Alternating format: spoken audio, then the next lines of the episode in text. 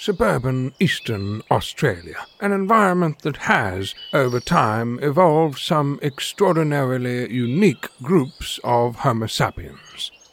But today, we observe a small tribe akin to a group of meerkats that gather together atop a small mound to watch, question, and discuss the current events of their city, their country, and their world at large. Let's listen keenly and observe this group fondly known as the Iron Fist and the Velvet Glove. Welcome back, dear listener. We're back, episode 287. Uh, thank you, Smiley Al, for that intro. We're ready for a new intro, Smiley Al, or anybody else out there who wants to do an intro for us. So um, hit us up with something if you got a, a good intro for us. This is the Iron Fist Velvet Glove podcast. I'm Trevor, aka the Iron Fist. With me, as always, Scott the Velvet Glove. G'day, Trevor. G'day, Paul. G'day, Joe. G'day, listeners. And for those of you keeping track, I am still on the dole. But I did have a ra- rather good interview this morning. Yes, I had the feeling you will be employed uh, in 24 hours' time. Well, I don't know. We'll have to wait and see. But yeah, that was the impression that I got. I'll either be there or I'll either be employed or just missed out. So Thoughts and prayers, Scott. yeah, you can take your thoughts and prayers and shove them. So. Twelfth man, you're back. You're full of verve and vigour. I hope. Greetings, the Earthlings and Trevor and Joe and Scott. Good hmm. to be with you guys. Joe, the tech guy, looking after things. Thank you, Joe. Evening all. Right, dear listener, I forgot to mention this to you guys as well. Next week, I'm in Sydney, so no no podcast next week. Oh. Yeah.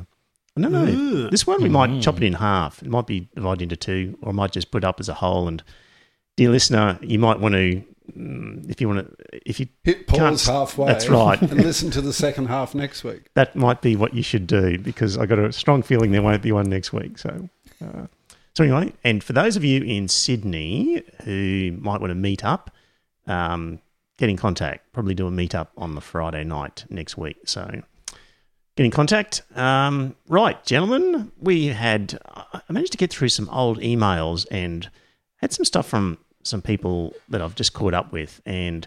Apologies to Patrick, who is in Scotland.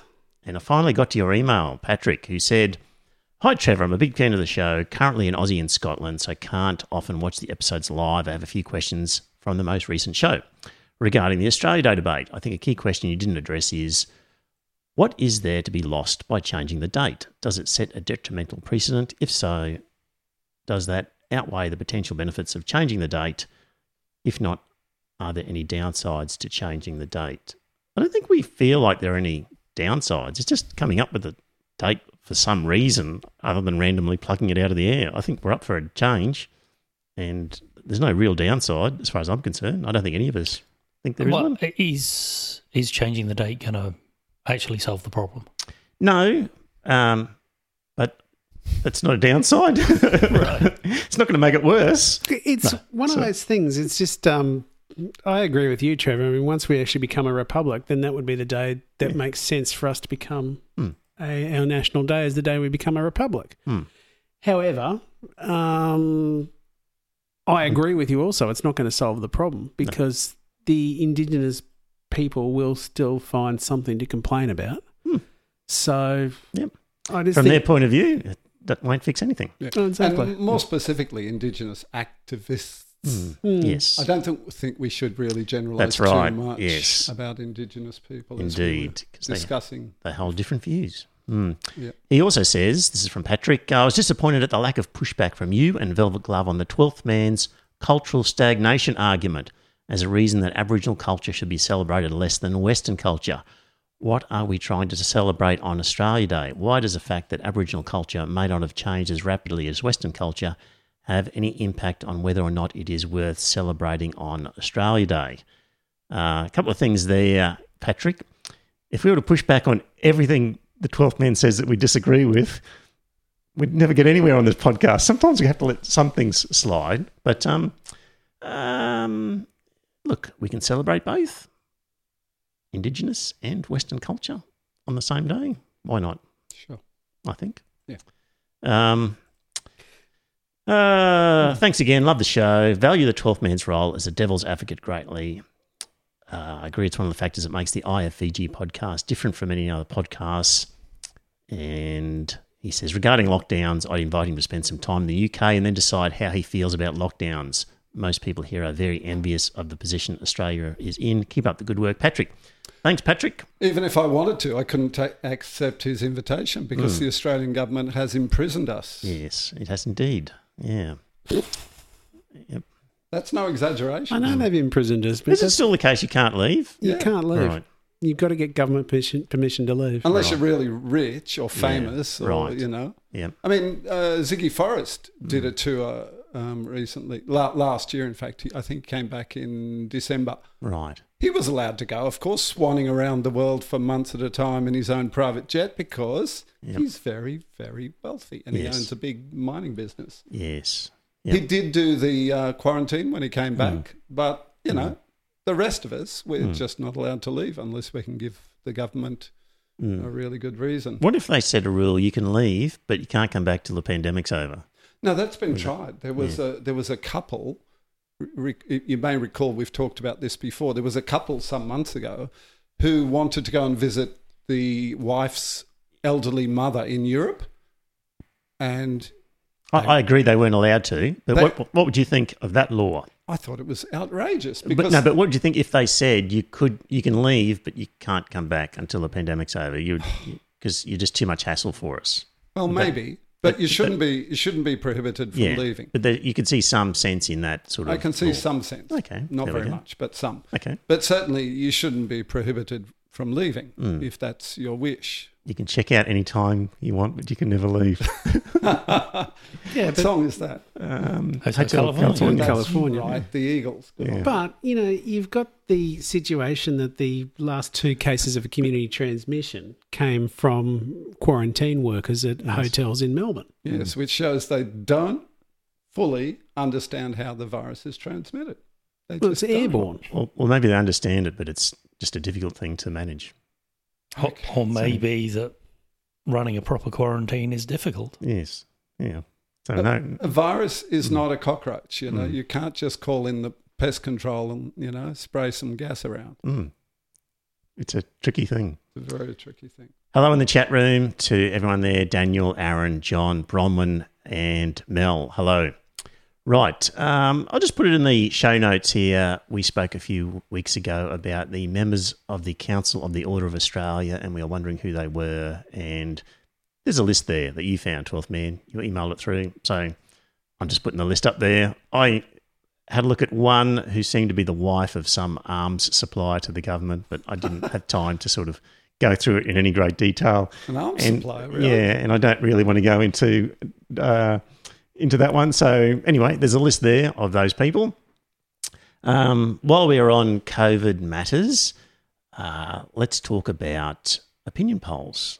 And there's one here. How would you rate your state government's response to the COVID 19 outbreak? And this is a poll from the 1st of February.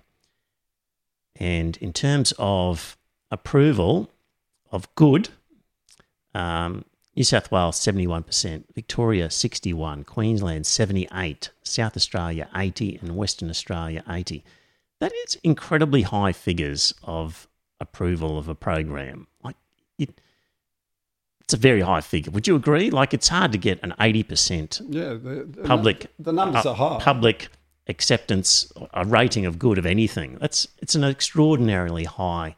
There's overwhelming support for what's happened. Now, you may your argument, Paul, I think would be that they're misguided and they don't understand what's going on and they've been conned. I think they've been And, conned big and, time. and, and others would say that, Same in New Zealand. that they've been misled by the media into being fearful. So Yes. they're overly fearful and they've been conned. Would be- Absolutely. yeah. Mm. Same in New Zealand. Apparently, the uh, New Zealand government was, you know, won re-election Mm. handsomely, and yet It- I read a. uh, Saint Jacinda was worth voting for, Paul. Was she indeed? Mm. Well, apparently she hasn't delivered on her programs, Mm. her promised programs, very very successfully. So Mm. some people would say. Well, she was only just re-elected. I think you've got to no, give no, her no. The time. programs she promised on her first election, Scott. Yeah, I know. When she was in, she was in coalition with someone else that had her by the short and curlies, so she couldn't get anything done. But, I don't think that's the case. Well, but if people didn't like her reasons for not achieving those things, then they wouldn't have voted her back in, would they? No, I think it's the same same as here. you think you they've know. been conned? Yeah, I think they've been conned into. Right. Well, it's not. It's not only that she presents well. I'll give her that. She presents Right. very well. She's she's an attractive youngish woman. She has a lovely smile, beautiful teeth. Uh, she projects empathy and wa- human warmth very effectively. Mm. So you know, she's she's a good front person for the New Zealand Labor Party. You must be quite well. If you say, in your view, like eighty percent of like these eighty percent approval figures must be quite disheartening for Eighty you. percent. Where's Yeah, the eighty? for the um, response on COVID, for example. Oh, I see. In South Australia and Western Australia. Yeah, yeah. You must. It must just ruin, from your point of view, your faith in humanity because you're one for education, Yeah. and people once they understand something will arrive at the right conclusions, and we have to have faith in people's ability to rationalize things and, and arrive at an answer. And if eighty percent of people, in your view, have come to the wrong conclusion, it must shake your faith in that It does. argument. It, shakes my faith in our education system. I, I honestly don't think our education systems really uh, instill much idea about what people are losing when they give up their civil liberties mm. to a government, you know, who says, "Sorry, everybody, stay home for you know mm. two weeks or mm. thr three." So months people have just made a bad calculation when they've done the assessment of how it's affected them, and they just Um, they've just You and I have discussed this before. As, Australians generally have, you know, lived pretty well for quite a while, and I think affluence breeds uh, complacency and apathy. So I don't think people really appreciate what they're giving up when they allow the government to strip their civil liberties. does it give you any pause for concern when eighty percent of people have a different, a, a markedly different opinion to you? Do, does it make you stop and think, eh, have, I, have I have I missed something here? Have I got something wrong? Maybe I'm wrong. If, Look- if I walk into a room and I- and it's an average sampling of Australians, Mm. and eighty percent of them said a completely opposite opinion to me, I, I, I would have pause. Does, Trevor? it doesn't make you pause. Trevor, I am one of those people who reflects quite a lot on my own understanding of things. Mm. I don't, I mean, I might sound very confident, Mm. but actually, I, I do reconsider things quite a lot Mm. and, and, and try to wonder, you know, have I got it wrong? Have I Mm. got it right? So, Because because this whole thing is a weighing up process of uh, there's got to be some restrictions. There's got to be some damage to the economy. It's a weighing up of where is the line, and it's not sort of an empirical formula that you can just lay out. And it's sort of a judgment call by eighty percent of people saying, as far as they're concerned, the line was at the right spot for them personally. And if the line was at the right spot for eighty percent of people, then the line's probably in the right spot. Would, wouldn't you say? I dare say there were even people who were very badly economically affected by it. who- Scott could be one. who- yeah, but Scott's not that badly off overall, even though he's been unemployed. He's been while. affected by it. He has been affected, but some people have been hmm. virtually ruined. You know, hmm. people who've sunk their life savings into a small business, for example, hmm. like a cafe or a, you know, hmm. some sort of small business hmm. that was virtually shut down and bankrupted hmm. during last year. Now, those people are the ones who really should be angry, um, and for good reason, I think. Right. But look, you know, people, you know, make their judgments on a on a range of factors, I suppose, and maybe they're different to the ones I I use to evaluate the situation. Don't you think that given the economic numbers we have seen recently, that we look like we've gone into a very steep V shaped recession? We went in quickly and we're coming out quickly. And we are coming out quickly, arguably because of our excellent response to COVID. Now, if you compare that to the United States, the United States has got a population, what, 10 times the size of us? About 13 times. 13 times. Okay. They're losing 4,000 people a day. Therefore, you could assume that one thirteenth of that fourth hour, if you were to take the opposite side of that and say, well, we shouldn't have done lockdowns, we shouldn't have had, shouldn't have had compulsory masks, all that sort of thing. We could end up with one thirteenth of four four thousand people. It's what three hundred people a day. Three hundred and thirty million is the population. Yeah, I know, which is about thirteen times the size of our Yeah. population. So when you Roughly say divide- losing, what did you say? Rough, 4,000? roughly divide by 10. So if there's what? It's, We it's get, still not a huge number. if of we're getting up to the total number of. Americans who have died of COVID, is getting close to 450,000. Four Yeah, fifty thousand. Yes. Let's not get into the numbers of deaths because we've been through that ad infinitum. But, well, that's the point that But- Scott's but- making, though, no, is 40,000. Well, I think the point Scott's making is that the Australian economy seems to be rebounding. Yes. But I'm not talking about the national economy. I'm talking about those people in the community who've lost everything.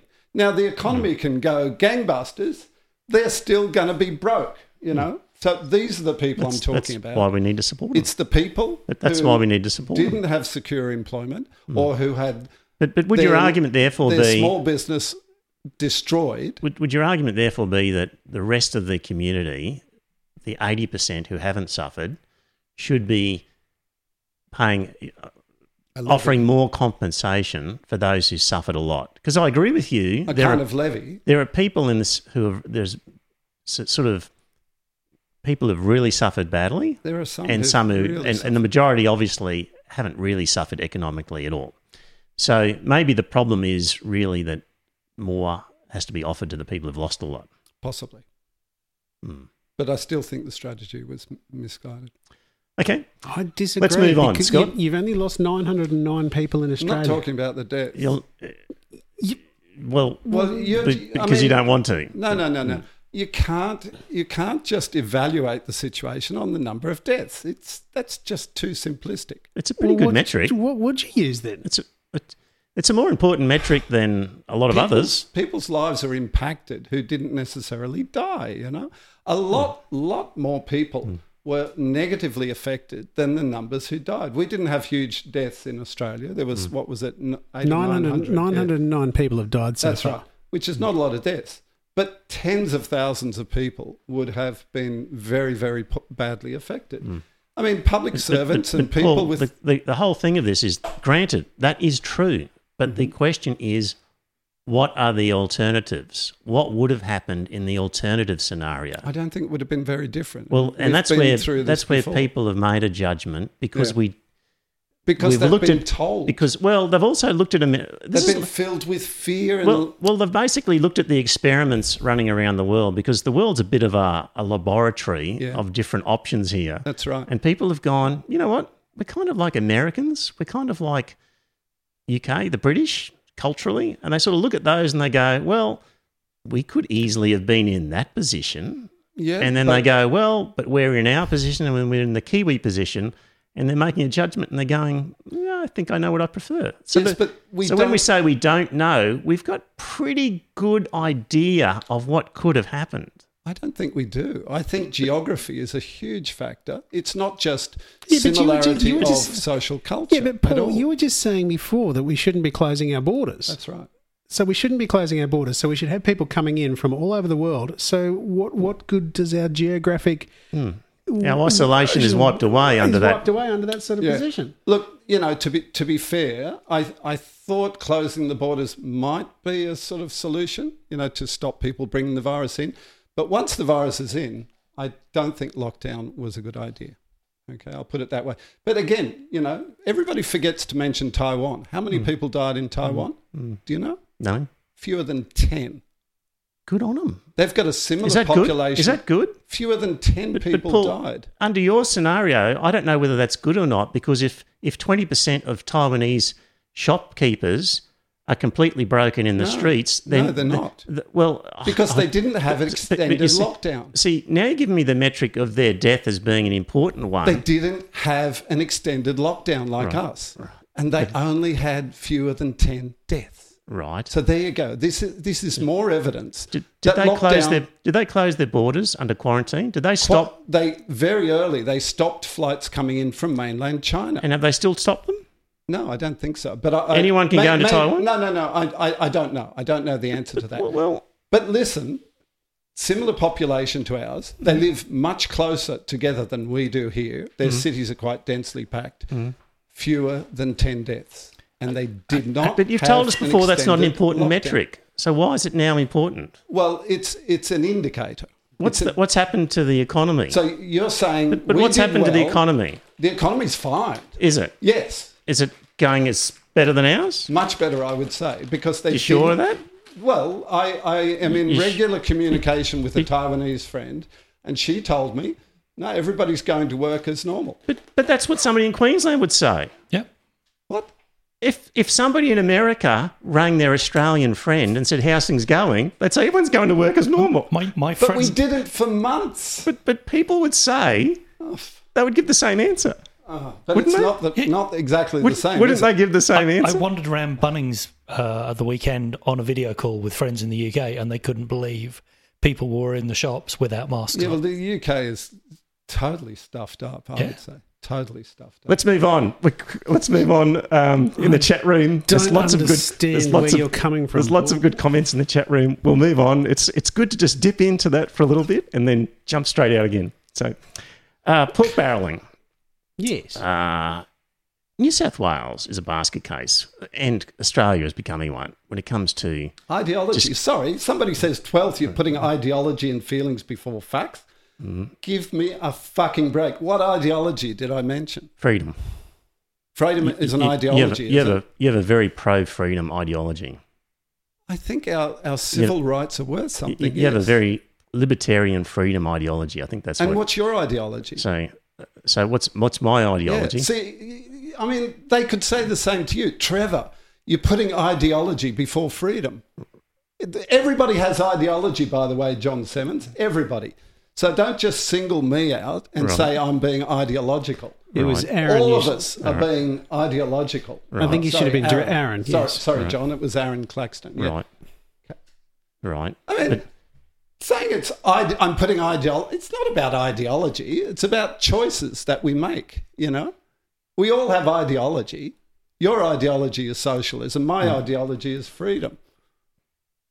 I, I I don't really rely on a socialist ideology when I look at the the response to COVID I don't And- believe that for a moment. Bec- because I think a, a pure capitalist could look at Australia's response and agree with a pure communist that the response has been appropriate. So I, I think your economic ideology could arrive at the very same conclusion when it comes to COVID. I think your freedom ideology, I think Aaron's probably made a good point there, actually. Do you? Hmm. You don't agree that a capitalist Well, and how, a socialist how am I being and a com- more ideological? but, but do you agree with me that a capitalist, socialist, and a communist could all agree that Australia's lockdown and quarantining has been a good thing? It would depend on other possible. aspects of their ideology, it's possible. for sure. Yeah. So it's not really ideologically driven. Um, my response from a sort of a, uh, a supporting the working class sort of mantra, if you like, it's more about Utilitarian. other things. I think it's communitarian, Mm. So isn't it? communitarian. you know like for the for the for the common good rather than the indi- individual good see i'm very much on individual rights i think that's extremely important not Yeah. to the exclusion of everything else Yeah. but Mhm. yes i'm more uh, on uh, strong on individual rights but anyway, anyway Okay. Moving on. Um, let's see. Uh, back to New South Wales. So they had a quarter billion dollar Stronger Communities Fund, and nearly all of the money went to coalition electorates. You surprise me. Hmm. And Gladys Berejiklian said, It's not an illegal practice. Governments in all positions make commitments to the community in order to curry favour. I think that's part of the political process, whether we like it or not. It's not something that I know the community is comfortable with, and if pork barrelling is the accusation made on this occasion, well, then I'm happy to accept that commentary. Jesus Christ. She's Just she's started to lose it, hasn't she? Like she's no, not no, no. even She, trying to. she, she's taken lessons from Trump. She's just Don't, being don't deny the accusation. Just embrace it. isn't she just being honest Indeed, Joe. isn't she just being honest all politicians do it all political parties do it she's just being frank not to the extent this this did not happen like this 25 30 years ago where there were rorts like this, where nearly hundred percent of of funds were distributed. They had some sense of of shame if they were caught with that, where they would go, "Oh, look, let's make it 65-35. Or, but they're completely shameless, and they're going, "Oh, yeah, well, we've just decided to give it to our electorate and and stuff you." So you don't like just, it, They were so- just less open about it before, you think?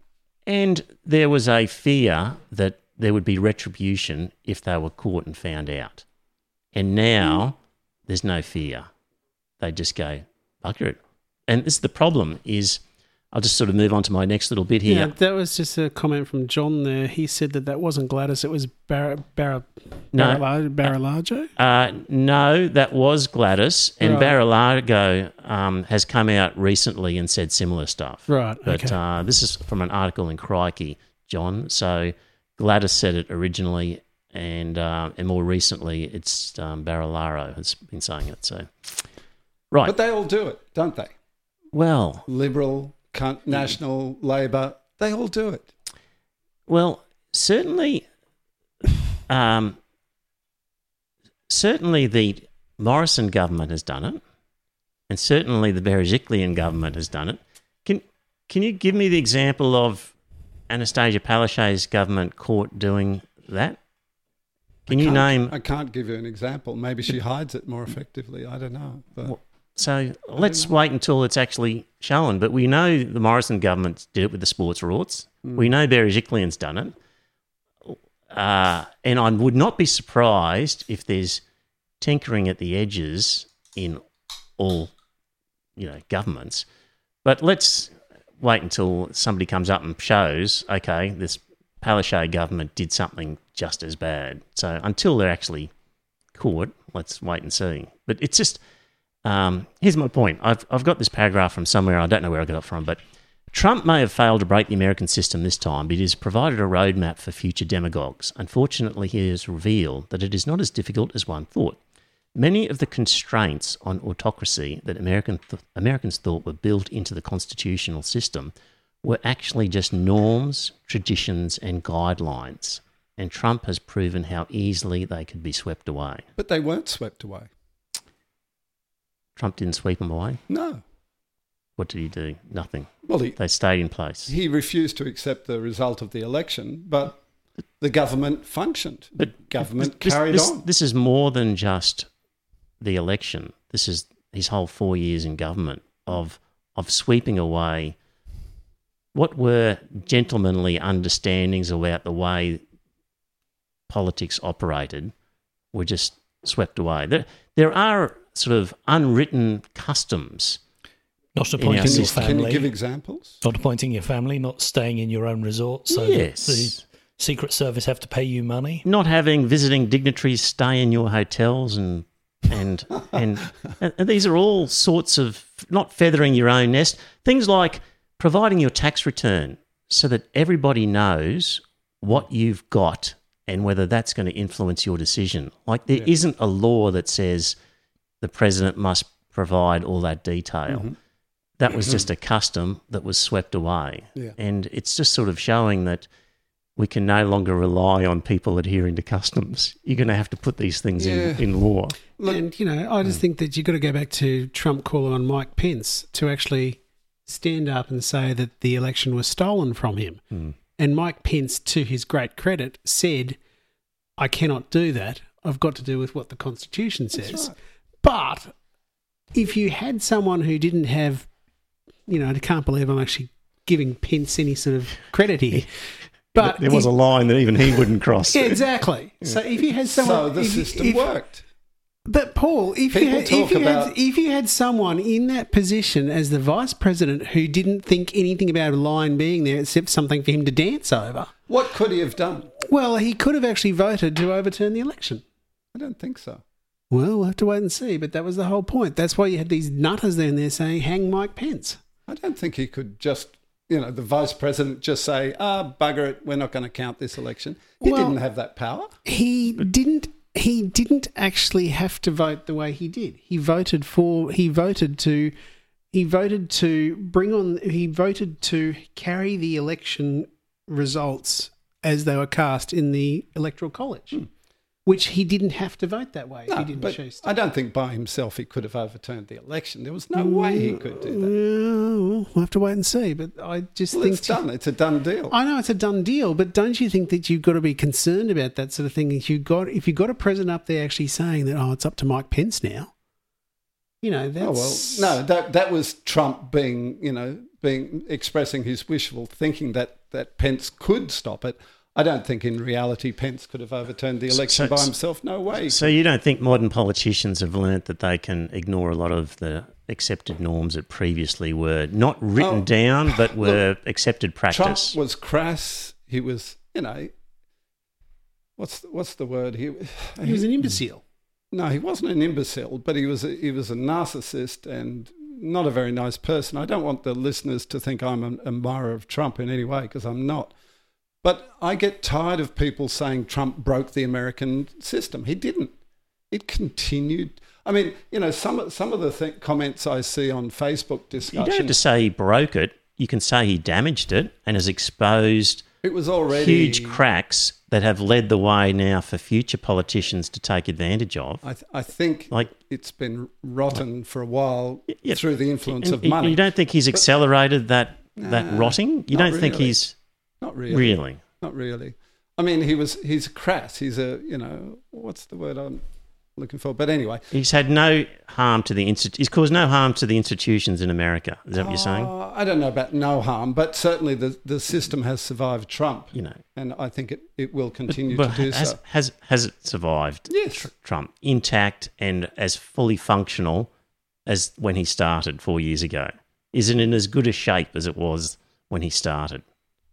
I Like think you don't have to. I don't have, think he doesn't it's have to just brought- American government. I think uh, American society has Mm. become more sharply divided. Mm. You know, more tribalistic. Yeah, of course they have. Yeah, Yeah. but I don't think we can lay that you, totally. you don't the feet of accept this argument that a lot of a lot of um, government relies on some norms of conduct that Of are not strictly it- written in black and white. And Trump has demonstrated if it's not written in black and white, I can just completely ignore it and do my own thing. You don't think he's demonstrated to people, you know what, politicians, if you just ignore these unwritten rules and and push as hard as you like, you'll get away with it. You don't think he's had that effect on Well- politics in the world? Uh, it's it's difficult to say. You know, I mean, his his effect on the on the politics of the world is probably going to take a few years to really assess. But when I hear people, and I've seen a lot of them online, particularly Americans, uh, likening Trump to Hitler, that is just ludicrous. You know, it's just absolutely ludicrous. Hitler murdered hundreds of his opponents, even people who helped to get him in into power. Sorry, what I, I was. I Who was did, who did Trump have murdered? Do we know of even one? are you comparing Trump to Hitler? I'm not, but a lot of people do. Oh, this And is just- no, they don't. It's no, they do. No, this is just. This, it's no. ridiculous, but No, they, they do. They that's do. that's you. You don't have to compare Trump to Hitler to mount an argument that he has has white anted the the norms and behaviours of politics and government and caused serious damage. You can say all of that without saying he's Hitler. Mm. Okay. See, that's just sort of But straw I- I man. have- That's just straw No, man. no, no, I have seen left wing press mm. comparing him. But you'll find somebody saying that about anybody. Like they're Yeah, saying Joe Biden's a socialist, People a lefty about socialist. ScoMo, Like, don't so- they? In Australia, some idiots call ScoMo. a- There'll a always be somebody saying something, exactly. but as a general accepted line, people are not saying. For a start, Trump's not as as as strategic and as organised as Hitler. Well, so that's an insult to Hitler. What about really. Biden? His first day in office, he signed how many executive orders? Yeah, This twelve or is something. autocracy. This is autocracy. Hmm. He didn't put them through the House. People didn't vote for them. He just sat down and wrote a number of executive orders. This is autocracy, pure yeah, and simple. but those executive orders that he was signing is was the executive. reversing, he was reversing the executive orders that Trump put through. so what? That's He was still- voted in. He's still an autocrat. But hang on, On his first day in office, can you be he a democratic? like an autocrat. Can you be a democratic autocrat? Well, he was an, he was elected. Hitler was elected, and then he became an autocrat pretty pretty smartly, didn't he? Joe Biden was elected. Yeah. So Give him and, time. And, and so he's democratically elected. so chief- was Trump democratically the- elected? Yeah, Let's and the whole point it. of democracy is when you're elected, you change things That's the whole point of getting into power. Yes, but aren't they supposed to put present bills to the Congress? no, these are and have a executive. vote? No, these are executive orders that a president executes. That's the whole point of them. Is Yes. you don't go through the House of Parliament. They're an executive order. Do we have those in Australia? No, Good. We're a different system. Yes, and I think it's very good that we but, don't. but, but he was playing by the system. But look, people criticised Trump for doing exactly that. No, and then no, Biden no, gets no, they in didn't. no, first day no, no, no, no, no. People did not criticise Trump so much for for the fact that he used executive orders as the fact of the nature of the orders that he actually made. It- Oh. because they said, okay, you've got the power. Okay, But double it's the- standard. it's- One standard for Trump, another standard for Biden. No, Yeah? you're missing the point. Do you, did you understand the difference I was making there? I do. So the point isn't. you're saying it's not okay for Trump to, to, to make executive orders, no, but it's I, okay no, for I Biden. didn't say that. Why? Why? Well, you said he was elected, No, so it was, it's okay. It was the nature of the Trump orders that What- people objected to. yeah. And so as soon as they got into power, the Democrats said, out with that and in with But ours. did That- they ask the Congress to vote on changing you don't back? on executive orders. yes, that's but the- that's the whole point. No, it's not. Executive orders are autocratic. But that's the way it's written. That's, Ah. that's the way it's designed. That's But the look, way the why- American system... Yes, but why criticise Trump for his executive orders and not it, was, Biden? it was the nature Because of them. Biden was it was, simply the, un- it, it was because he used... The, the executive orders he made were things like, I'm going to build a wall. And people... It wasn't the fact that it was an executive order. It was, that's a shitty idea. a lot of people liked his idea. Yeah, and- Remember, exactly. Trump announced But- that but- during his election can you- campaign can you in accept my point, 2016. Paul? I'm going to build a wall. Paul, you're interrupting People me. voted for it. Paul, can you accept my point? It wasn't that they said this is um, executive orders and autocratic. It was this is a shitty order. We acknowledge you can do it, and presidents make order. Presidents make executive orders, but that's the nature of American power. You're suggesting that Biden. You're applying Demo- a double standard, Trevor. I'm sorry. no, well, I'll let the dear listener um, work out that. No. But the whole point of, I'm sorry, Paul, Yeah. but the whole point of American uh, political structure is the president, as the head of the executive, has certain powers that he can make without reference to the parliament. Which is a shitty And- idea. I think you'd agree. And um, it's quite normal to do that. And it would be obscene for a president who's been elected on a promise to get rid of Trump's orders to then go into and get power and not reverse them. He, he went to the people. He went to the people and said, "Vote for me because I'm going to get rid of these Oh, orders." Trevor, the proper way to do it is put it to the people, They- put it to the Congress, the elected representatives, and say, Trump instituted these measures. Let's vote on it. Let's do it the democratic way and let's vote it on it through the Congress. So the Republicans can exercise executive power, but the Democrats can't.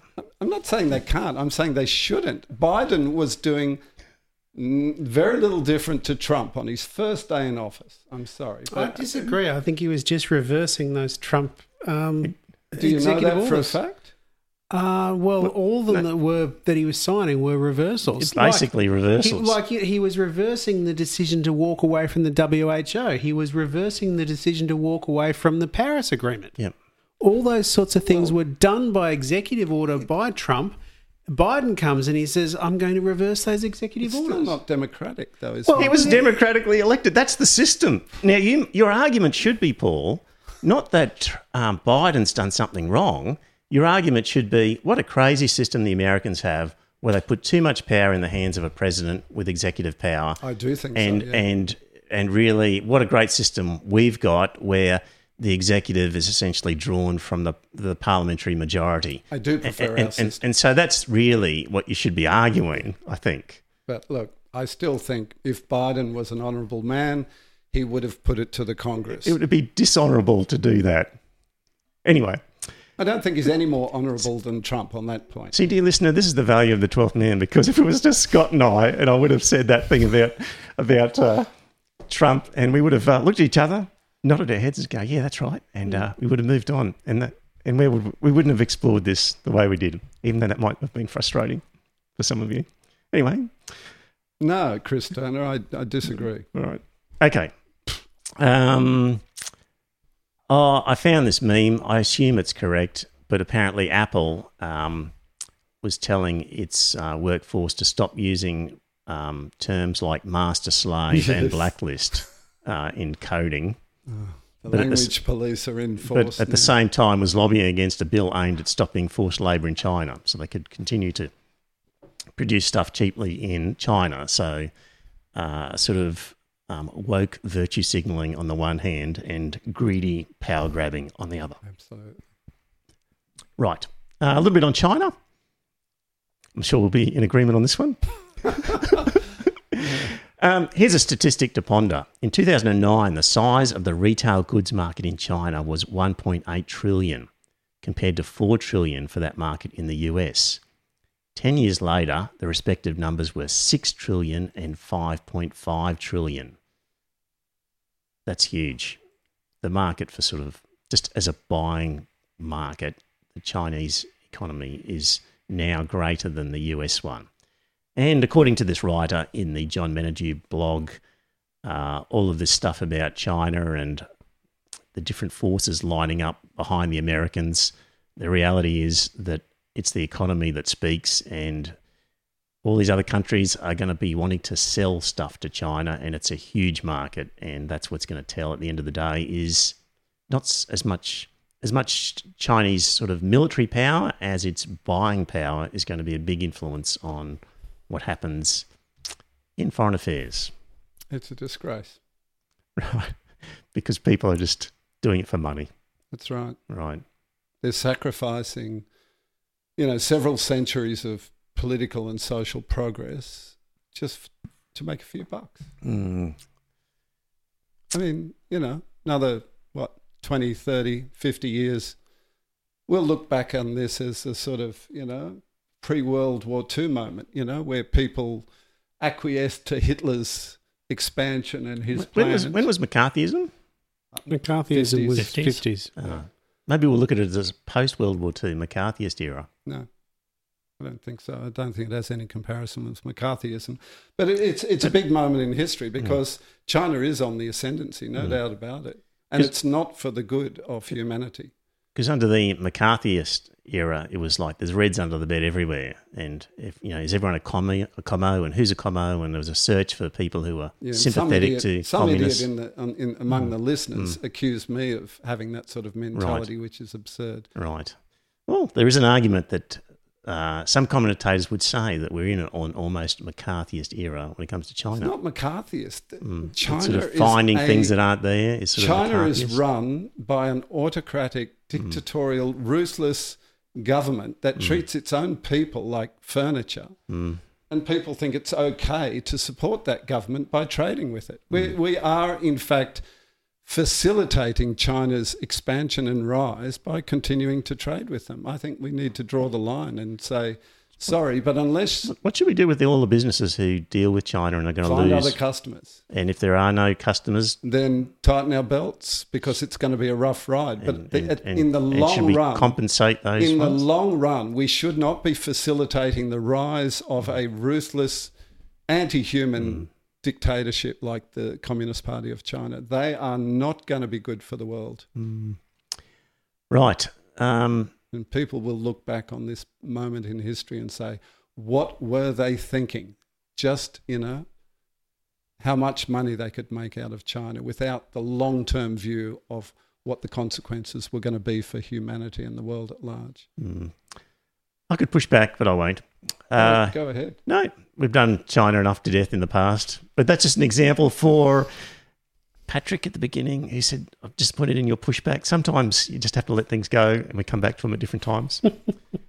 um, Craig Kelly and Tanya Plibersek met up in the halls of Parliament and um, and basically Craig Kelly has become famous or infamous on his Facebook page for promoting what are seen as um, sort of conspiracy theories, sort of. They're not conspiracy Nah. theories. He was promoting alternative medi- medications for well- treating COVID. Well, he, he basically accuses the um, the mainstream scientists of of not uh, accepting good alternatives that are out there in a which really relies on a conspiracy where basically the Why the is it a main- conspiracy? well because they all collectively have decided not to use say hydroxychloroquine. So which has been proven that so- doesn't so- work. So he thinks It hasn't been hydroxy. proven. He It thinks has been- hydroxy. has. it's been proven It's that it been doesn't work. used. It's being used in some countries around the world, and apparently To- to bad somewhat effect. effectively. No, no. So the latest the latest meta analyses show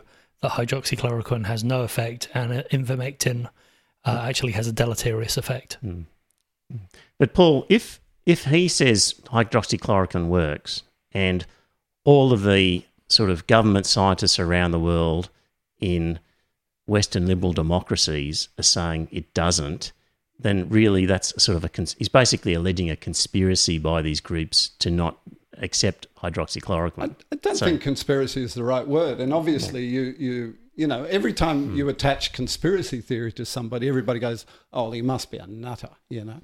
I think he is a nutter. Well, you're well, entitled to think so. And I, I, I mean, I think there's a Catholic conspiracy around certain things, so and that might make and, me a and nutter. conspiracies are sometimes real. Let's face it. Yes, But I, you know, I was, you know, a little bit disappointed in Tanya Plibersek the way she treated him. She patronised him, and she didn't treat him with but all she's dignity, no well. which he's in, he's entitled to, regardless of whether you agree with him or disagree. But with him. how was she uh, disrespectful? Didn't you see the video? Yeah, She stood there smiling at him yeah.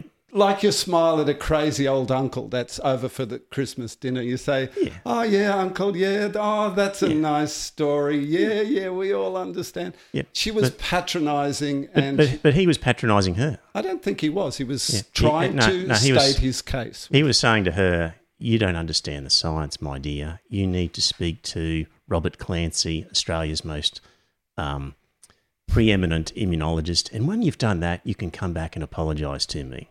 Now, if that's not patronising, what is? Oh, I thought she was very patronising. But all she said was, because he said, You're spreading misinformation to her. And she said, I just agree with the chief medical officer and your prime minister. That, that's all I'm doing. hmm Do you not agree with them? Because eh, that was really what she was saying. I thought she handled it marvelously well. Okay. What, what else was she to do? Ex- say, oh, try well, and- a good comment, uh, Craig. I'll take that on board and I'll go and look up Robert Clancy straight away. You might be onto something. Yeah, is, is that, that what would- is that what she needed to do? Well, it might have been more uh, courteous to, to, you know, just But to, he wasn't exhibiting to courtesy to her. You know, to, to try and show some seriousness. She just looked at him like he was a clown.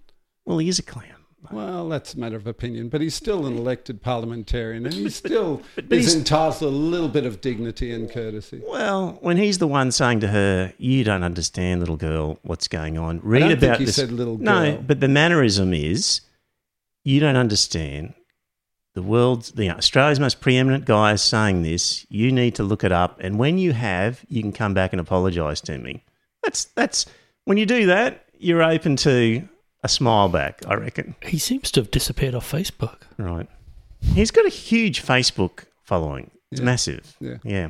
Look, can't I'm, find I'm him. not a fan of Craig Kelly. I just think you know everybody who's elected to Parliament should be treated with dignity. That's Yeah. Well, I don't think I think he got what he deserved in the sense I don't think he treated her with dignity.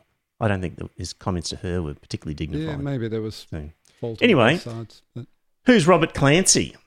dunno. So, um, uh, so this is from the University of Newcastle. Put out a statement. While the university always respects freedom of speech, Robert Clancy is not speaking on behalf of the University of Newcastle when offering his opinion on this issue.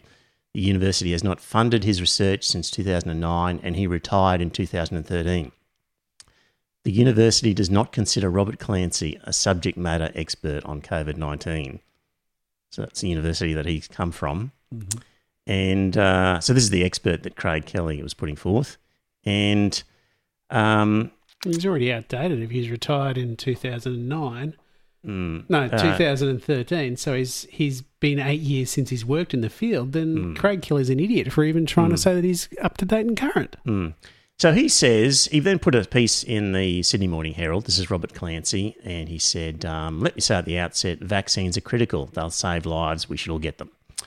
But then he talked about the fact that um, uh, you still need treatment for people who have uh, caught COVID 19. And he is saying that ivermectin and hydroxychloroquine are good treatments to use. And he said, I know Australian health authorities say there's not enough evidence to support their use. And he says he disagrees with them.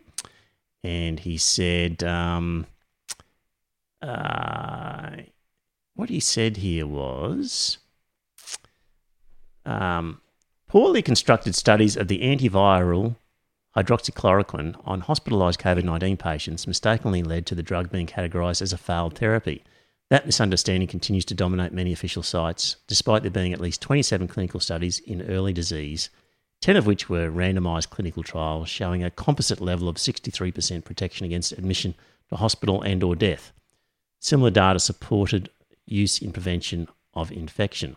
I think that's referring to the Rowan Dean study that I dealt with a while ago. I don't think Rowan Dean has done any research, has he? Rowan Dean did a, a um, He's a journalist. the jury is in or the jury is out reference to a to a report. So I think it's a I think I think they're the same. Unfortunately, this this article by this guy doesn't have a link to what particular study he's thinking about, but he does say in here. Um, uh, where is it?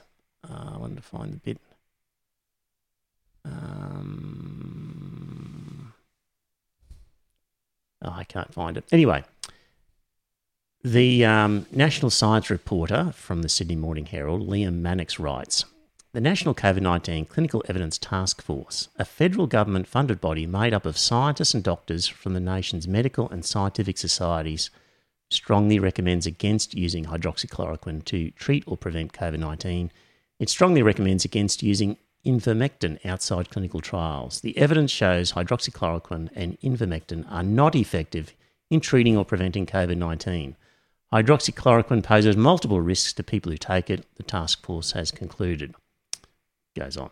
So that's the sort of Craig Kelly position. That's the position of Robert Clancy. That's the accepted position of the nation's medical experts that the government has employed. Dear listener, come to your own conclusions about that based on all of that. I'll have to find the link to the paper that was published uh, late December, early January, which basically said ivermectin actually led to worse outcomes Mm, and hydroxychloroquine was ineffective. mm. I want to find this bit here. I think you guys are adding an N. There's no N. Ivermectin, isn't it? Um, Oh, possibly. could be. Don't claim to be an expert on the Yeah, enunciation. Ivermectin. I V E R M E C T I N. It's a minor point, but Uh, something I noticed. Sorry. Because you're anal retentive, Paul. No, I'm not. I try to go every day, Scott. Oh, I'm just trying to find this bit that he said it was. Uh,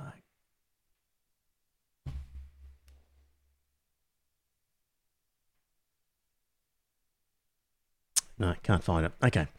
So that was that. Craig Kelly and Tanya Plibersek. Let's talk Catholics. I Oh, mentioned submarine Catholics before. Somehow in my notes, I stumbled across this thing, which was the Australian Catholic Mass Attendance Report of 2016. And the highlights are, dear listener, for Catholics out there, uh, 11.8% of the Catholic population would attend Mass regularly. Not many, is it? 11.8. I reckon they're lucky to get 11.8 these days. I'd be surprised if it's above 10 right now because, like, I just look at the local church that's just around the corner from me and they've gone from having uh, three services on Sunday down to two. Mm. And their Saturday service is looking a bit like that too. Yeah. Mm. Because all the shit that came out in the Royal Commission, people have turned around and said, well, fuck it, I'm not going to go anymore. That's right. Well, the people are going. Who are they? And the percentage of mass attenders born in non English speaking countries has risen from 18% to 37%. So, uh, immigrants from non English speaking countries trot along to mass, um, while as those born in Australia or other English speaking countries, they're not going. And most of the people going, uh, well, a third of the attenders are aged between 60 and 74, so old people, and three out of every five are women. So basically, non English speaking background or very elderly and Or female. more probably female. There we go. That's And who goes look, to a Catholic mass. It's been a trend for decades, literally for decades. But in Europe, they have a lot of um, priests who are, in fact, African Mm. because they just can't find enough Europeans who want to become priests anymore. Yeah, I've been to a funeral at Sandgate not so long ago, and it was a obviously Filipino. Um, Priest. few of them. Yeah. too, yeah. so struggling to find them. Yes. Mm. In Brazil, that's why in Brazil they're trying to change it so you can have married priests because it's becoming dire trying to find I priests think in Brazil. that's more in the remote areas Yeah. than in the cities. Yeah. Mm. Yep. Okay. Um, who is going well uh, in terms of attendance would be Hillsong. Uh, it's popular, and I thought it was the music, but after this uh, article from the Courier Mail, I, I've I've got a new theory. you ready for it, Paul? I know what it is. The wife of Hillsong founder Brian Houston has proclaimed the need for women to lose weight to keep their husbands aroused and to exercise their plumbing bits to obtain orgasms during sex. Plumbing bits. Hmm. Shedding light on her energetic sex life, co founder and senior Hillsong pastor Bobbie Houston espouses the benefits of staying trim to keep a man's interest and offers practical advice in a book and three CD audio box set entitled Kingdom Women Love and Value Their Sexuality. You're pretty good, aren't you? A book and a three CD audio box. Why not on that topic. DVDs? So, so is she also screwing the tennis coach? I What? don't know. I don't What? know. Who was the tennis Um, coach? Oh, the the famous evangelical who's set up a, a university in America. His son was running the university, and and apparently his kink was watching his wife get it on with the tennis coach. Oh, Ah, right. that was um. Oh, what was his name? Yes, Yeah, it'll come to me later. Like um, Ho- uh, Jerry Falwell. Jerry Yes. Falwell. That Right, was it. okay, Yeah. Yeah. really? yes, yeah. He used to watch his wife getting it from the tennis Jerry coach. Falwell Jr. yes. Yeah, Mm, he used to love it. right. Okay. Uh, sorry that Bromman in the chat room said, "No, that really is too much information. I don't want to imagine those two rooting." Well, Bromman, bad news. I've got more information for you from this article. You might want to turn off now. This is this is from um, the wife. This is from Bobbie Houston, the wife of Brian. Quote: If I carry weight and I, f- I feel like a retard, how are you going to do anything to surprise your man when you need a hydraulic crane just to turn over in bed? She asks on the tape.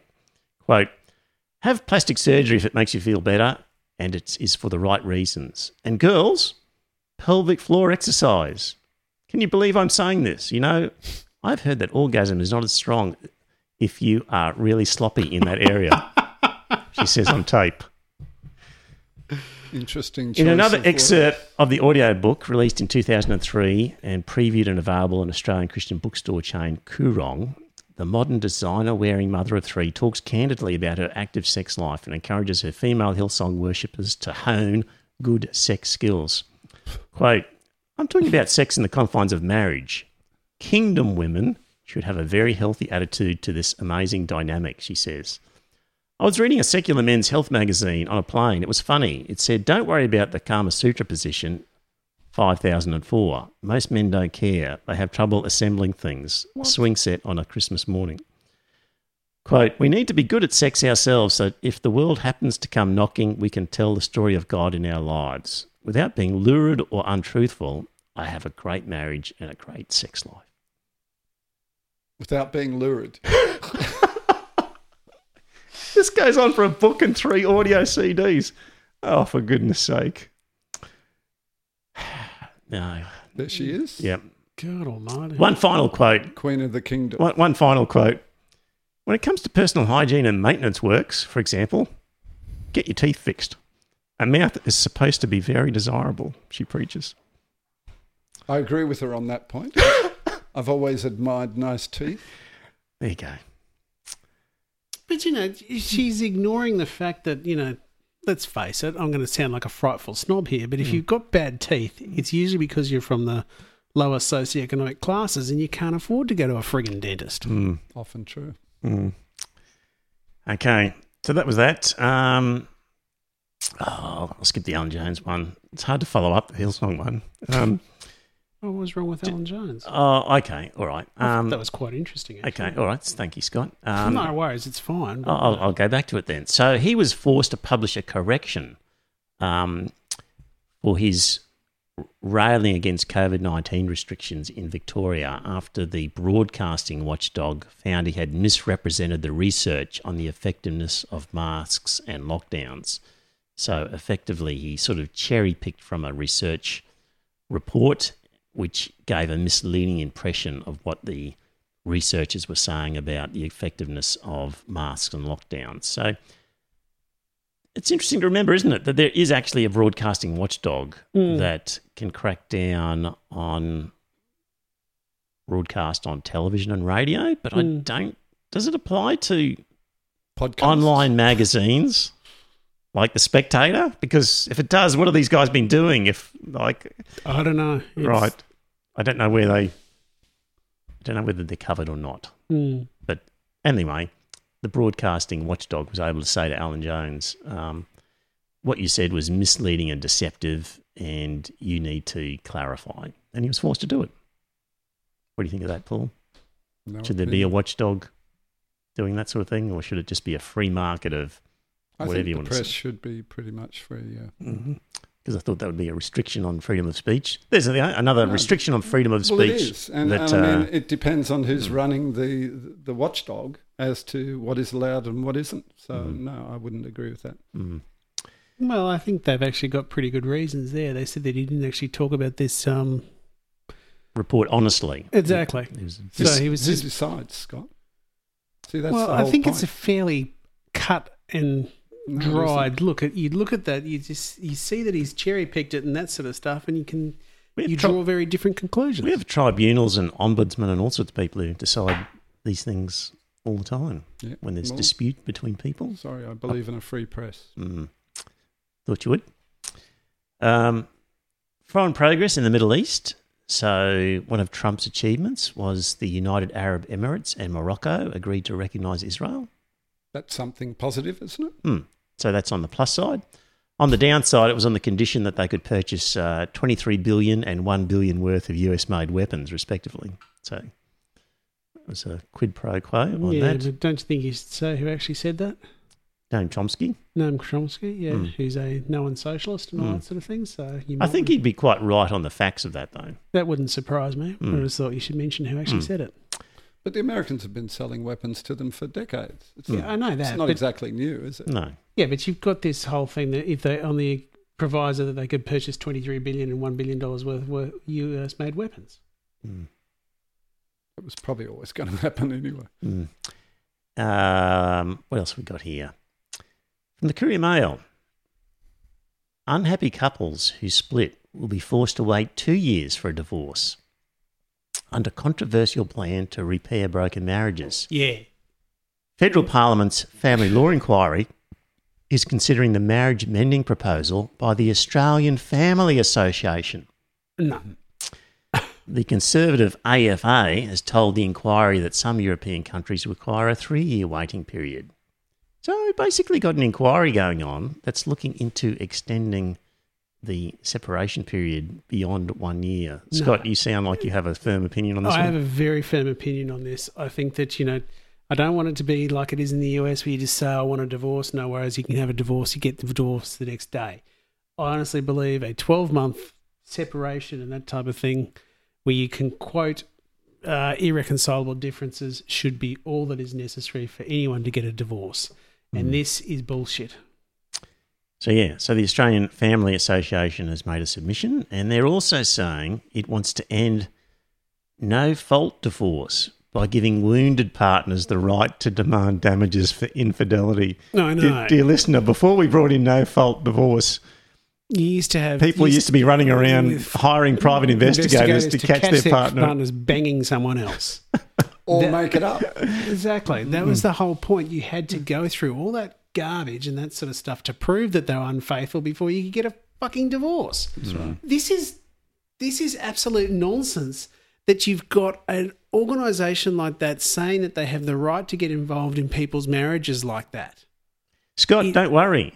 The inquiry, it's okay.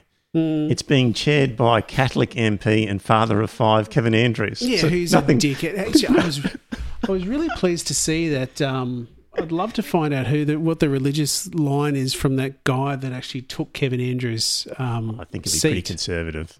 Yeah, I know, So, yeah, this is the- this is pre- so Kevin Andrews, dear listener, was Is- rolled in pre-selection. Exactly, which Oh, was, was yes, Yes. it was beautiful that it happened. Yeah. But he- Anyway. he's still in Parliament now. Though, He's still in Parliament now until the end of the next term, until the end of this term. Mm. But you know, now one of the things that Kevin Andrews, he was the guy that was actually pushing for the um, uh, reversal of the Northern Territory's voluntary suicide yeah. act. Yeah. So the territories actually now put their hands up and said, uh, "Can we have that revisited, please?" Now, one would hope that the federal government actually grows a pair and says, "Yep, we'll open that up again." And if that debate goes the right way, then you could have the ACT and the Northern Territory back in the game again. So the Northern Territory, I think, had passed laws to allow Voluntary voluntary assisted, assisted dying, dying, and and Kevin Andrews passed. Uh, Kevin Andrews introduced a private members, members bill, bill to knock that on the head. which yeah. was yeah, yeah. And at the time, it was ridiculous because you had uh, what was that big bloke that was the leader of the ALP? He used to be a um, he used to be a minister. oh, Kim Beazley. Kim Beazley. Mm. It Kim Beazley and John Howard on the same side of that. You know, it was absolutely ridiculous that they were actually both trying to snuff out that law. Kim Beazley too. Yeah. Right. There we go. And, and I remember there was a guy that was, I can't remember what his name is, but he was the transport minister in the Hawke government. He stood up there and he banged his hand on the dispatch box and he said, My life belongs to me, not to the state. And I thought to myself, I agree wholeheartedly with you. Uh, Joel in the chat room says that's horrible for people being abused by their spouse. And Joel, I think in the fine print here, the AFA was saying they would allow a quicker divorce in the in the instance of. Um, yes, AFA says divorces should be granted sooner if a husband or wife has been convicted of a violent or sexual offence or threatened physical violence against a spouse or children. Yeah, well, guess what's going to happen? They're going to have to go and get fucking evidence of that, aren't well, they? well, or, or threatened physical violence. So guess what? People are going to say, "I want a quick divorce because my husband or my wife threatened me." To beat me up, yeah. It's just going to get ugly. Yeah, in Just- other words, people are going to tell lies Yeah, exactly. it's completely unnecessary. It's it was com- just- it is completely unnecessary under the current circumstances. You just got to wait twelve months. They're obsessed with people's bedrooms. Absolutely, This you know, Morrison it's- government, they are obsessed. You know, there was a beautiful line in. Um, oh God, why can't I think what the name is? of The show is. It's about. It's got. Um, it's the West Wing. The West Wing, and there was a line in that where um, the Josh Lyman was talking to a Republican congressman, and he said. Yeah, you're all about small government. You want it so small it can fit in my bedroom. You can crawl through the keyhole and have a good look. Exactly. But, yeah. But don't you think it, it it's a bit more than just the bedroom? I think um, people like Andrews are concerned with the longevity of the institution of marriage and you know the impact it has on children and things like that. I mean, I'm not saying I agree with him, but I think that's where they're coming from. Mm. yeah, but It, I I, just I personally think 12 months is, is about right. yeah. it's one of those things you've just got to give people the benefit of the doubt and you've got to think to yourself no one's going to go into a marriage quickly and get out of a marriage quickly unless of course they've won one of those competitions on reality television Yeah. I, You know, yes.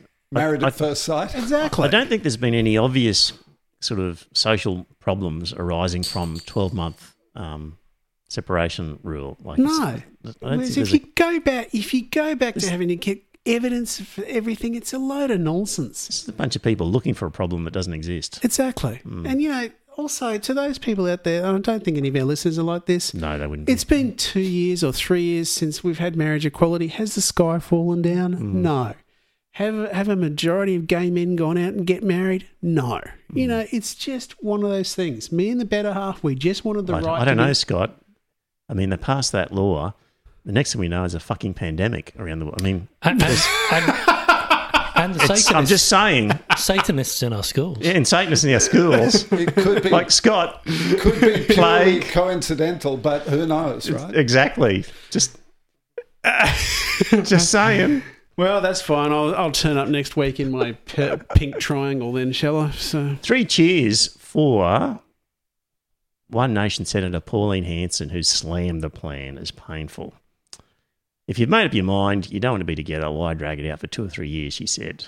You've got to cause more grief and pain. Sometimes it's better to finish and move on with your life. Has Pauline Hanson ever said anything more sensible in her life? I, don't can't so. recall it. Mm, She's sounding eminently sensible at Hmm. last. Yeah. mm. Look, you, s- s- Paul, What? you send through spiked and spectator articles all the time. Yeah. And just to prove that I do look at them Thank you. and Thank sift Trevor. through them, Thank you, Trevor. there's one here, dear listener, from Spiked about Maori medical students in New Zealand. Uh, this is where a father made a complaint uh, because his hardworking son had a very high score at academic score, uh, was turned down for admission at medical school in New Zealand. And according to this Spiked article, and I haven't been able to confirm these exact numbers, but anyway, here's what they said. In 2020, the medical school had 202 places available for first year students entering from this preliminary year. Of these, 120 were given to those entering under special categories. 58 claimed to be Maori, 20 Pacifica, one Maori Pacifica, 29 claimed rural category placings, 11 were granted placings in a low socioeconomic category, one under a new refugee category. That left 82 general entry places out of the original 202. And that made it pretty tough to get in if you were just white Anglo Saxon. And um, that seems to be the case that that's definitely the way it's panning out there. And I found an article from the Otago Daily Times. Maori students studying medicine at the University of Otago say they are fed up with the ignorance they face over the way they are selected in their second year of study. Once Maori students who have used the pathway make it to their second year of study, they are required to sit the same exams and reach the same standards to qualify as doctors like other students. Third year medical student Tian, Tiana Miharere has been told on many occasions the Maori entry pathway is wrong and unfair. I remember being in the dining hall one time and some girl was having a moan about how unfair the pathway was, and it was just real blatant dumbass racism. But it's a big problem. Every Maori student that does health science will have experienced some form of racism during that year. So the Maori student was accusing the white girl of racism. This is a program where you can get into medicine in first year under these special categories, and then once you've got in, in order to get to second year, you have to pass a test like everybody else.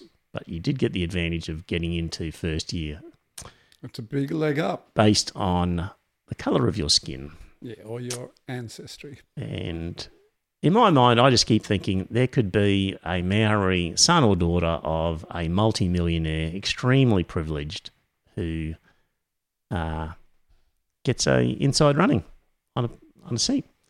I don't mind the one where it says uh, eleven places for low socioeconomic category. I'd beef that up, and um, but to basically make it on the basis of race is racist. Racist, yes.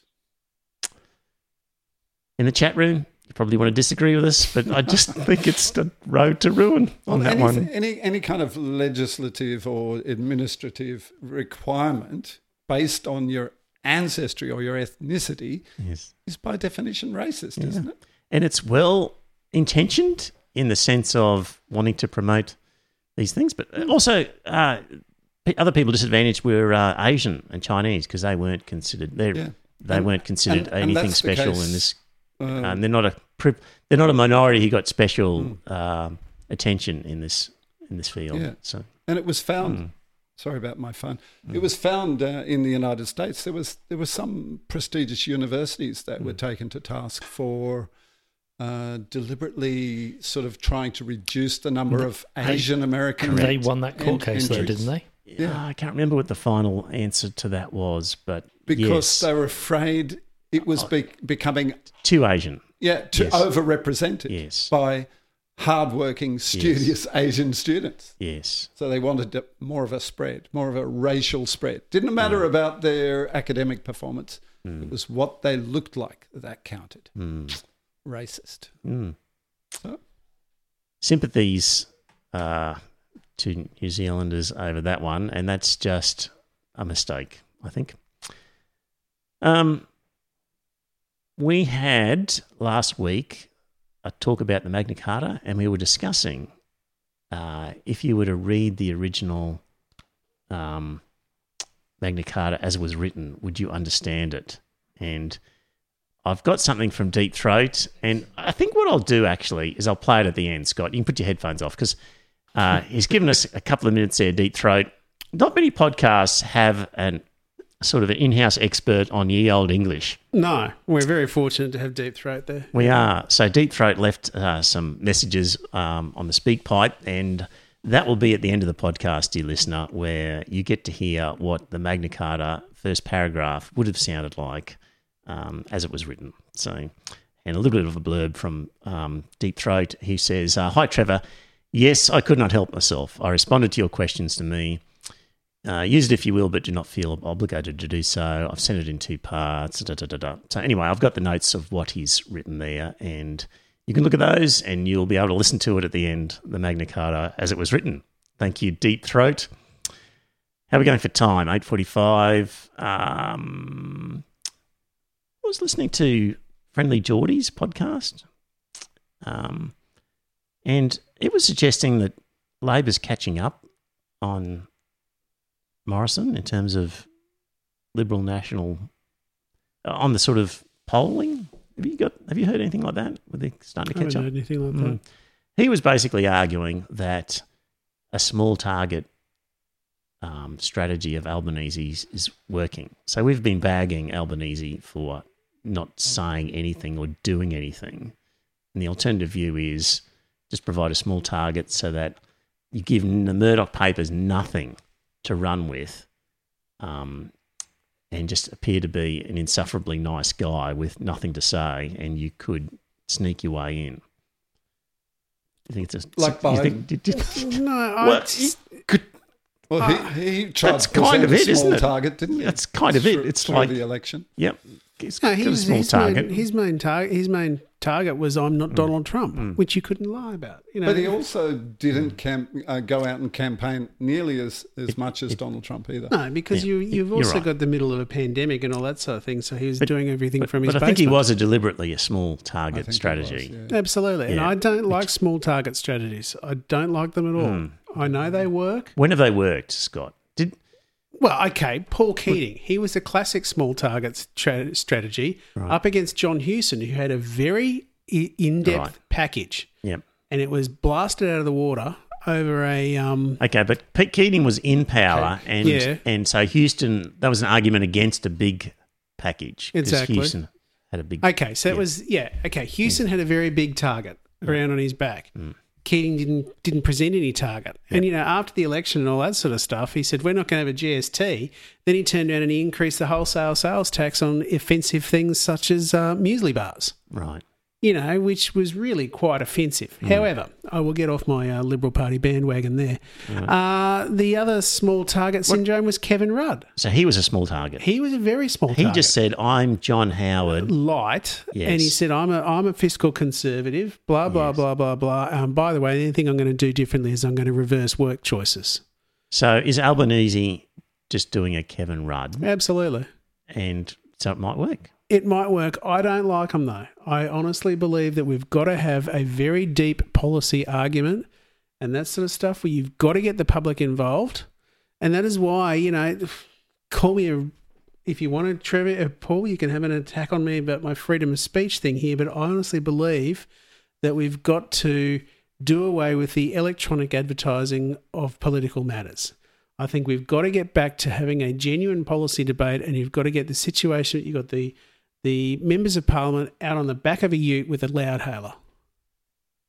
I'm not going to attack you. I agree with you. I think uh, I'd like to see politicians, you know, speak more in detail and in depth about their policies rather than just these throwaway Jobs and growth. slogans. Yeah. Exactly, jobs and growth, that sort of thing. It's a load of shit.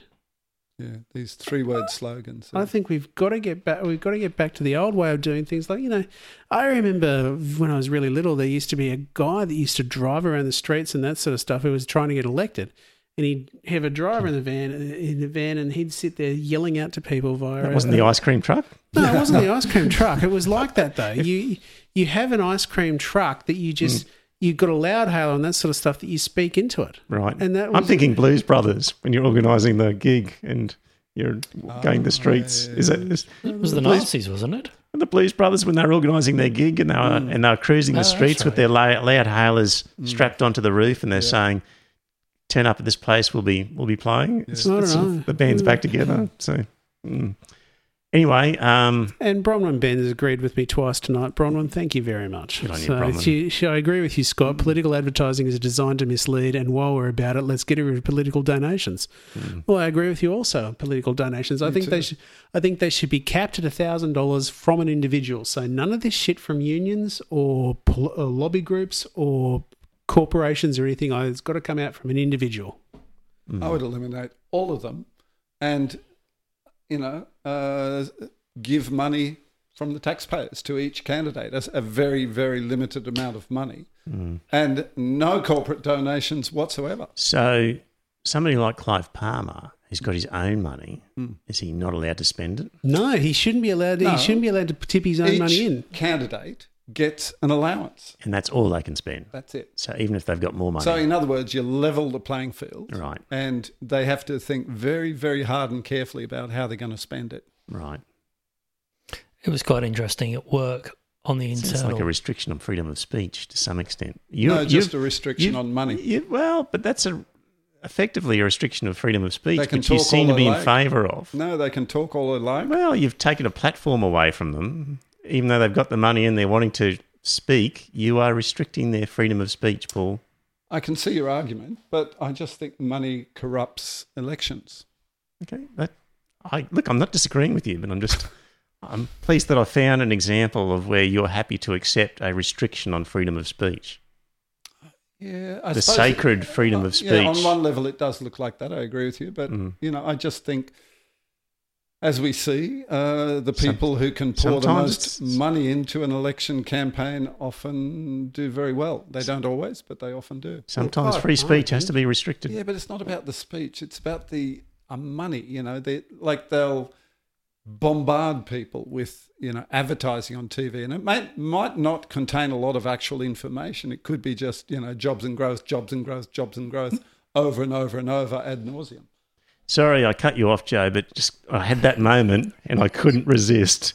Do you have something you wanted Well, to say? two- 'Cause that two was just things. too good to Two just pass up. One is there was a certain very rich politician who got elected recently in America, well, a little while back, who got free advertising because he was so outrageous that the news channels covered him for free. Indeed. Yes. A- good and point. number two was there was a big discussion at work, large employer internal message board, where certain donations were called out in company accounts to political parties. Mm. And lots of questions were asked internally and eventually it was a yes we bought seats to talk to politicians at some dinner uh, and we do it doesn't matter whatever the party Yes. and there was a lot of internal discussion about whether that was valid or not Mm. which is interesting Mm. so it, it's not just us there i think there is a lot of concern about it Mm. See, I do away with all that sort of stuff. I think I think this whole buying access to people, it's all got to stop. Yeah, lobbying has gone.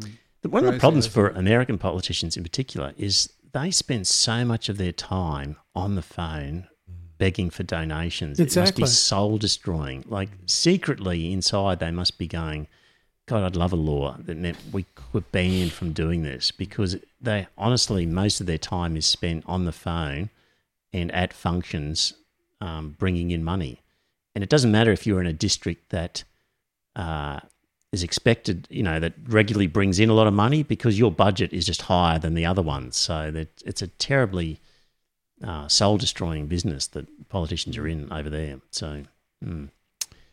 right. How good is Australia? It depends how you measure it. Thanks to Bromman for this one. So, Julian Hill, he's some sort of Labor MP, and he went to the trouble of getting some statistics together and producing a report And basically, it's the sort of thing that Labor can argue when they're talking about the election and saying, well, hang on a minute, this Morrison coalition government, I mean, the coalition has been in charge for seven years now, Scott. Uh, yes, since 2013.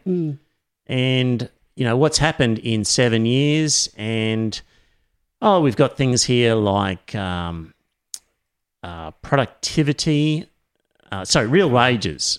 We're now, um, real wages in Australia are 0.7% lower compared to six years ago.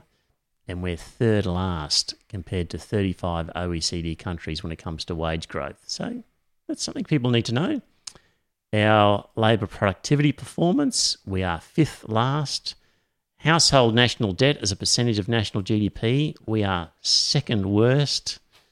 Um, OECD standardised housing price income ratio, we are third worst. Look at New Zealand. Uh, New Zealand, yes. I've heard that things are getting very bad in New Zealand. Yeah, I think one of the problems there as well, like us here, is they've allowed a lot of foreign investment. I think a lot of Chinese have Mm. Yeah, bought to buy up properties. real estate. Yeah. Big mistake, I think. Yep. And dwelling prices uh, versus average full time earnings. And it's just frightening how dwelling prices have skyrocketed in the last 20 years. Meanwhile, average full time earnings have done nothing. So there are graphs there which. Did they make it onto the screen? Well done, Joe. You're on the ball. So that's the sort of thing that that Labor backbencher is doing. Uh, and income inequal, uh, inequality, not good either and complexity actually is um, basically we've got all our eggs in a few baskets mining and tourism and Mining. not much else. And so our economy is very simple and not complex. We don't have a lot of a spread of things that we do compared to other countries. A chart there showing that and on a climate index we're second last as well. So there's a whole bunch of things that really these are arguments that Labor can run to say this is what's happened during the Conservative government. So don't vote for them, vote Labor. We'll see what happens. At least somebody's got off his butt and done something. Uh, Paul, you sent through an article from Luke Walladge. Luke Walladge, Hmm. who's some former Labor staffer of some sort. Looked like he was involved in the campaign for Dan Andrews at some point. So he basically gave a expose of conspiracy theories and basically said there are conspiracy theorists on the left and on the right, and aren't they all mad?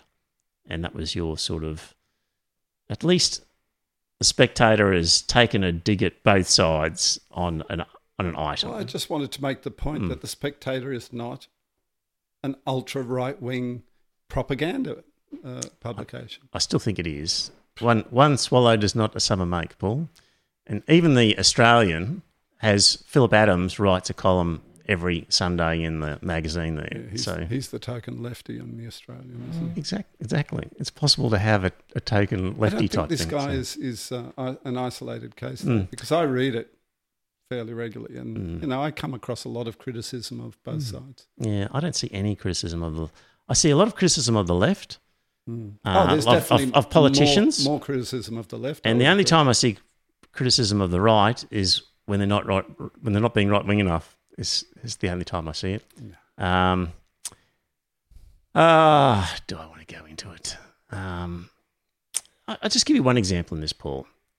He gave some examples of conspiracy theories by the left, and he gave one by Michael Moore about a Unocal pipeline. Basically, Michael Moore had this conspiracy theory that the war in Afghanistan and the attacks on September 11 were used to facilitate a Unocal pipeline. Did Michael Moore say that? Did he? Apparently, he did. I wasn't aware and, of that one. and I haven't investigated enough, but it seems on the face of it that that was a fair enough example by this author of a left wing conspiracy. But then he says this one more than half of Democrats surveyed said it was likely or very likely that President Bush had foreknowledge of the World Trade Center attacks, but allowed them to occur in order to create a pretext for the war in the Middle East half of Democrats said it was likely or very likely that President Bush knew about the World Trade Center and allowed them to occur in order to conduct. And I thought, that seems high. There was a link there. I pressed on the link, took me to a blog. The blog quoted that same thing, and the blog linked to a survey. The survey was you couldn't read it, you couldn't access the information. It was old, and uh, in any event, Wikipedia talks about the same survey. So I could only read what Wikipedia was saying about this survey. And it was a survey of 1,010 United States citizens about different things. Uh, 4%. And, and what it was saying actually was that the question was federal officials either assisted in the 9 11 attacks or took no action to prevent them because they wanted the United States to go to war in the Middle East. So it wasn't George Bush, it was federal officials. And the survey was of 1,000 Americans, so presumably somewhere in there it talks about the Democratic half of those 1,000. So now you're talking about 500, and your margin of error on a statistical survey where you're down to 500 as your sample size of Americans, you're now getting to the point where it's a pretty meaningless survey when you're down to 500. So I thought that was drawing a long bow to say that. He also says, as an example of a left wing theory, Russian hacking of the 2016 US presidential election was an article of faith for many of the left for years, a verdict in search of evidence. We know there was Russian interference in the You know, 2000. for well, sure. the US, the US authorities have said that there was. So the FBI and the investigative Justice Department have mm-hmm. said there was. It's not in. It's not. It's not an article of dispute. Okay. And his other left wing theory was that Julian Assange is held to be the victim of an extradition attempt from Sweden to the US by means of trumped up rape rape charges. Well, people aren't suggesting that the US organised those women to have sex with him to raise a trumped up rape charge. What they're saying is that having been involved in that, the US took advantage of the situation to try and get him extradited. That's that's what people are saying. So I think he drew some fairly long bows to try and paint pictures of left wing conspiracies. Um, he also says here on the other side of the aisle, Labor's Julian Hill demanded that outgoing President Trump pardon Julian Assange, presumably because he accepts Mr. Assange's conspirational worldview and fantastic explanations for his many troubles. One hopes he doesn't have the temerity to wear a white ribbon anytime soon. So that was given as an example of a left wing conspiracy. And Julian Hill, what he actually said was uh, he said the decision not to extradite Mr. Assange was welcome, although made for poor reason. The fight to save his life goes on. Scott Morrison should defend him and demand he return home and promise not to extradite him to the US. I never thought I'd say this, but Trump should pardon him. It's a long way different from a conspiracy that Julian Hill demands that Trump pardon Julian Assange. That's what I hate about these goddamn spectator writers. You can't trust what they say. And They- you trust they- what the writers in The Guardian say they- without question. when, when they talk you? about facts and what oh. something says, They're no less factual than Guardian writers and more than a few ABC writers. every time you bring these up, when I actually go to the source, they're completely different But to the don't picture do the these same people. with The Guardian. well, you do it. You find it. I can't be fucking bothered, to be Well, honest. you you find it, but these just smell suspicious to me. yeah, I but just you, go. you're always suspicious of The Spectator. But You're I'm never- right. But you're never suspicious of The Guardian. These are your ideological blinkers. Doesn't that doesn't that worry you that you it read worries me that you're always looking for fault with some publications, but never looking for fault across the board. But, I, I, well, how do you know I don't look across the board? because you, you quote things I don't from find the it. Guardian, But what if that is but the not case? in a critical fashion. What- you quote it as factual but, news. but but when they do quote a report, they actually don't lie about what the report says. The Guardian. No, not like they do in The? Spectator. Find me one. Well- if you think it's so obvious, you find me one. You find a misleading They're- representation. They're just as ideologically motivated Uh, well, as people in the here's the. Spectator. I can the find them all the time. Whenever I read these Spectator articles, they're hyperbolic, straw manning of positions. And the Guardian's not and hyperbolic. and I I just don't know why Even you the read. ABC is hyperbolic No, these days. but I don't know why you read when you can't trust what they say. I do. Tr- well, it's not a matter of trust because, as, as I've told you repeatedly, Hmm. it's an opinion publication. so here's the problem, Paul. Yeah. You keep sending them to me, and I just keep arguing when I see them. I, know can't help myself. I know you can't help yourself because And, you and, and I, I'm just trying to help you. you got your ideological blinkers on all the time. But, but I'm just finding facts. Like, I'm finding the facts that say, But you don't look for the facts for the others. You only look for You- facts on the ones that you suspect. But, but what if it's the case that the Spectator are a bunch of liars and the, li- and the Guardian, while biased, and when they're opinion pieces, I grant you, when they give an opinion piece and they talk about wokeness, they talk about Indigenous affairs, and I, I'm fully with you that their opinions will be left wing and biased. But when they talk about what a report says, they don't misrepresent it like these guys do. You I'm not so can't sure. trust these guys. So you're just suspicious of anybody who not in your ideological tribe. But with good reason, I'm suspicious not of the Spectator. reason, not with good reason. I think you need to If I read- broaden your No, perspective. no. little If I read, say, the Australian or the Courier Mail, Hmm. I don't see the same level of misrepresentation that I see in the Spectator. because the, you know the the Australian and the Courier Mail report news. The Spectator does not report news. It It, gives purports to- people's opinions about No, general. no, but it purports to in the- general the, events. But the things that I pick up aren't saying aren't. I- I'm not picking up a difference of opinion. I'm picking up factual misrepresentations. That's the point I'm yeah, getting you're at. looking for factual but I look for them- misrepresentations in the range I look for them, like. but I look for them in the Australian and the Courier Mail. Hmm. You agree? I don't like those papers. But when was the last time I said to you, "Oh, saw this article in the Courier Mail, Mm-hmm. and that's a misrepresentation misrepresentation of that report"? I, I don't because they're not there like that. They are in the Spectator, and I'm biased against the Courier Mail and the Australian, but I don't see them in that in that. I'm looking for him, but I see him in the Spectator all the time. Mm-hmm. There we go. If you keep sending them to me, I can't help myself. Oh, you- I just I just look through it and I go, oh, what's that one there? Is there a link? I'll look at the link. Oh, fuck, it says something completely different yet again. okay. Dear listener, 906, we've gone for an hour and a bit. An hour and a, an hour and a half and a bit. Yeah. Mm. I'm away next week in Sydney. If you're in Sydney and you want to chat on a Friday night next week, I think I'll be up for a beer and a What part are you pizza somewhere. I'm staying in Parramatta, but I'm, Oh. I'm not sure. I might meet somebody in the, in the more central area, but we'll talk. So Parramatta's got a lot of uh, restaurants and cafes in the downtown area. Yeah, I'm sure there'll be something there Which- soon. Just didn't exist when I was a kid. It was dead. Yes. You know, after like about two o'clock Saturday afternoon Hmm. until, you know, nine o'clock Monday morning, Parramatta was a ghost town. Hmm.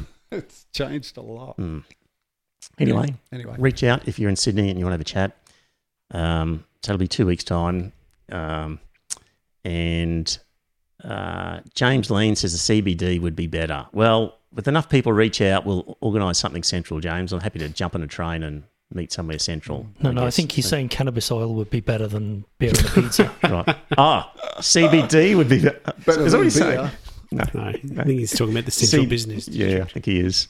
Yeah. Um, right. Until two weeks' time, we'll talk to you then. Thanks for tuning in. I'll talk to you in two weeks. Bye, everyone. and it's a good night from him. Wes Hull, good folk in the land of the podcast. Deep Throtter here. A follow up from the last podcast in relation to Iron Fist's fascination with the Magna Carta. Questions to me were How different was the English in 1215 if the original words of the Magna Carta were read out? Would we have understood any of it? Iron Fist's Ye Olde English was actually Ye Olde Latin. Legal documents at the time were written in Latin. Some court documents were in French, and often not even Norman French. Apologies to Joe, the tech guy. So in 1215, lawyers and the church were doing the same thing as today by speaking in technical jargon or a foreign language. Keep the peasants bamboozled and in the dark, in other words. There is a further com- complication. The first complete translation into English was in 1534. In 1541, someone issued two pages outlining printing mistakes in the 1534 edition. There are three clauses of Magna Carta that still remain on the statutes in England and Wales. The first one is the example that Iron Fist used. I checked it against the uncorrected 1534 edition, and it is the same as the modern statute. I then hunted out a better translation from the Latin. Although the wording is a lot different, it does to me mean the same, although lawyers might have a field day with it. 1215 was the time of early Middle English, which is an area of interest for me. So for fun, I translated the first sentence into the English of the time, but took the liberty of not using any pesky Norman French words, so the peasants of the time could understand. Again, apologies to Joe, the tech guy. So here it is, in the better modern English translation, and then in early Middle English. In the first place, we have conceded to God, and by this our present charter confirm for us and our heirs for ever that the English Church shall be free, and shall have her rights entire, and her liberties inviolate, and we wish that it be thus observed. Our first haven way to God is covered, and be this ur rit, jetende for us, and ur arfnames echeliche, that English Church shall be free, and shall haven hier rechte so lunge, en hier vrede me brokken, en us lustet that hit Bethus is saying. So that's me. Ich danke jo from Dave Throtter. Well, dear listener, did you enjoy that episode of the podcast? If you did, I've got a favour to ask. Uh, first up, tell some friends. Let them know about the podcast. You'll be discussing something at some time, and you might be repeating something I've said. And when you're talking to your friends, say, hey, I heard this on this podcast, and it's worth listening to. And maybe pick an episode that you think's a good one and direct them to it.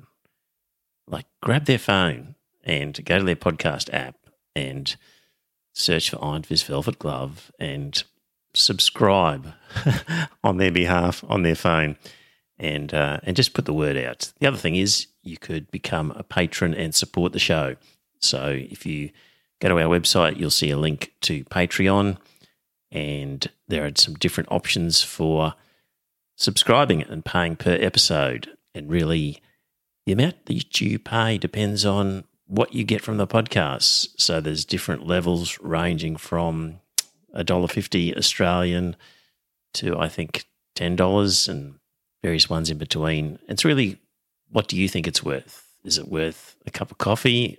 Uh, is it worth more than that, less than that? Whatever you get out of it, because not everybody gets the same. Maybe you don't listen to the whole thing. Maybe you never talk about it with people. Maybe you really couldn't care less half the time whether the podcast is there. It just it'll be different for everybody. So if you get a lot out of the podcast, contribute a bit more. If you don't get much, contribute less. But in any event, you can subscribe there. If you don't like the idea of a regular subscription, the website has a link to a PayPal donation. So you could just do a one off donation every now and again. So there you go. It'd be good to uh, spread the word, get a few more listeners, and that way, look, if we ended up getting more listeners and more money, we could do maybe a second episode or more special episodes, provide some more content. So it's up to you. If you think it's worthwhile, let people know. Thanks.